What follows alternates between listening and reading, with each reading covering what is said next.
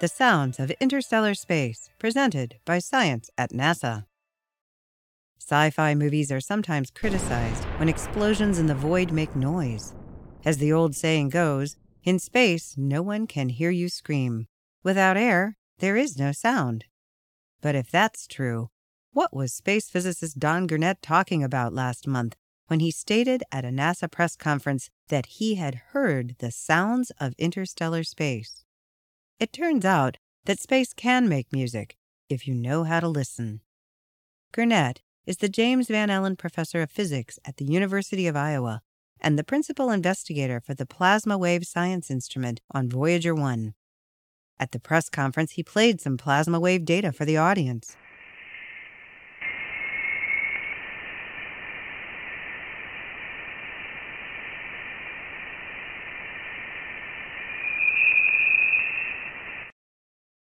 The sounds, he explained, were solid evidence that Voyager 1 had left the heliosphere. The heliosphere is a vast bubble of magnetism that surrounds the Sun and planets. It is, essentially, the Sun's magnetic field inflated to enormous proportions by the solar wind. Inside the heliosphere is home. Outside lies interstellar space, the realm of the stars. For decades, researchers have been on the edge of their seats, waiting for the Voyager probes to leave.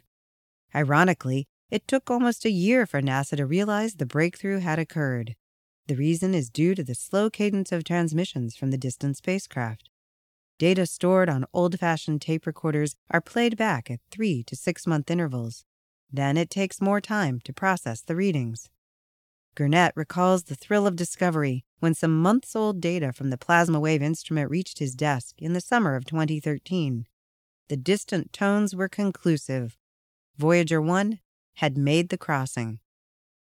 Strictly speaking, the plasma wave instrument does not detect sound.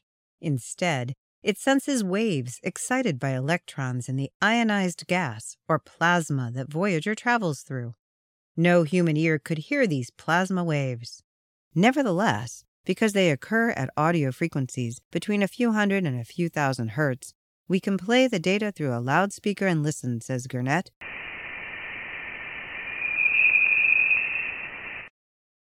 The pitch and frequency tell us about the density of gas surrounding the spacecraft.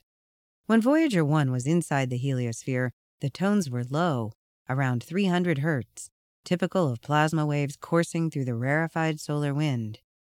Outside, the frequency jumped to a higher pitch, between 2 and 3 kilohertz, corresponding to denser gas in the interstellar medium. The transition was music to Gurnett's ears. So far, Voyager 1 has recorded two outbursts of interstellar plasma music one in October to November 2012, and a second in April to May 2013. Both were excited by bursts of solar activity. We need solar events to trigger plasma oscillations, says Gurnett. The key players are CMEs, hot clouds of gas that blast into space when solar magnetic fields erupt. A typical CME takes two or three days to reach Earth and a full year or more to reach Voyager. When the effects of a CME pass through the plasma, they excite oscillations akin to fingers strumming the strings on a guitar. Voyager's plasma wave instrument listens and learns. We're in a totally unexplored region of space, says Gurnett. I expect some surprises out there. In particular, Gurnett is hoping for plasma waves not excited by solar storms.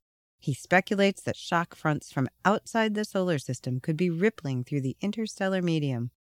If so, they would excite new plasma waves that Voyager 1 will encounter as it plunges ever deeper into the realm of the stars. The next sounds from out there could be surprising indeed.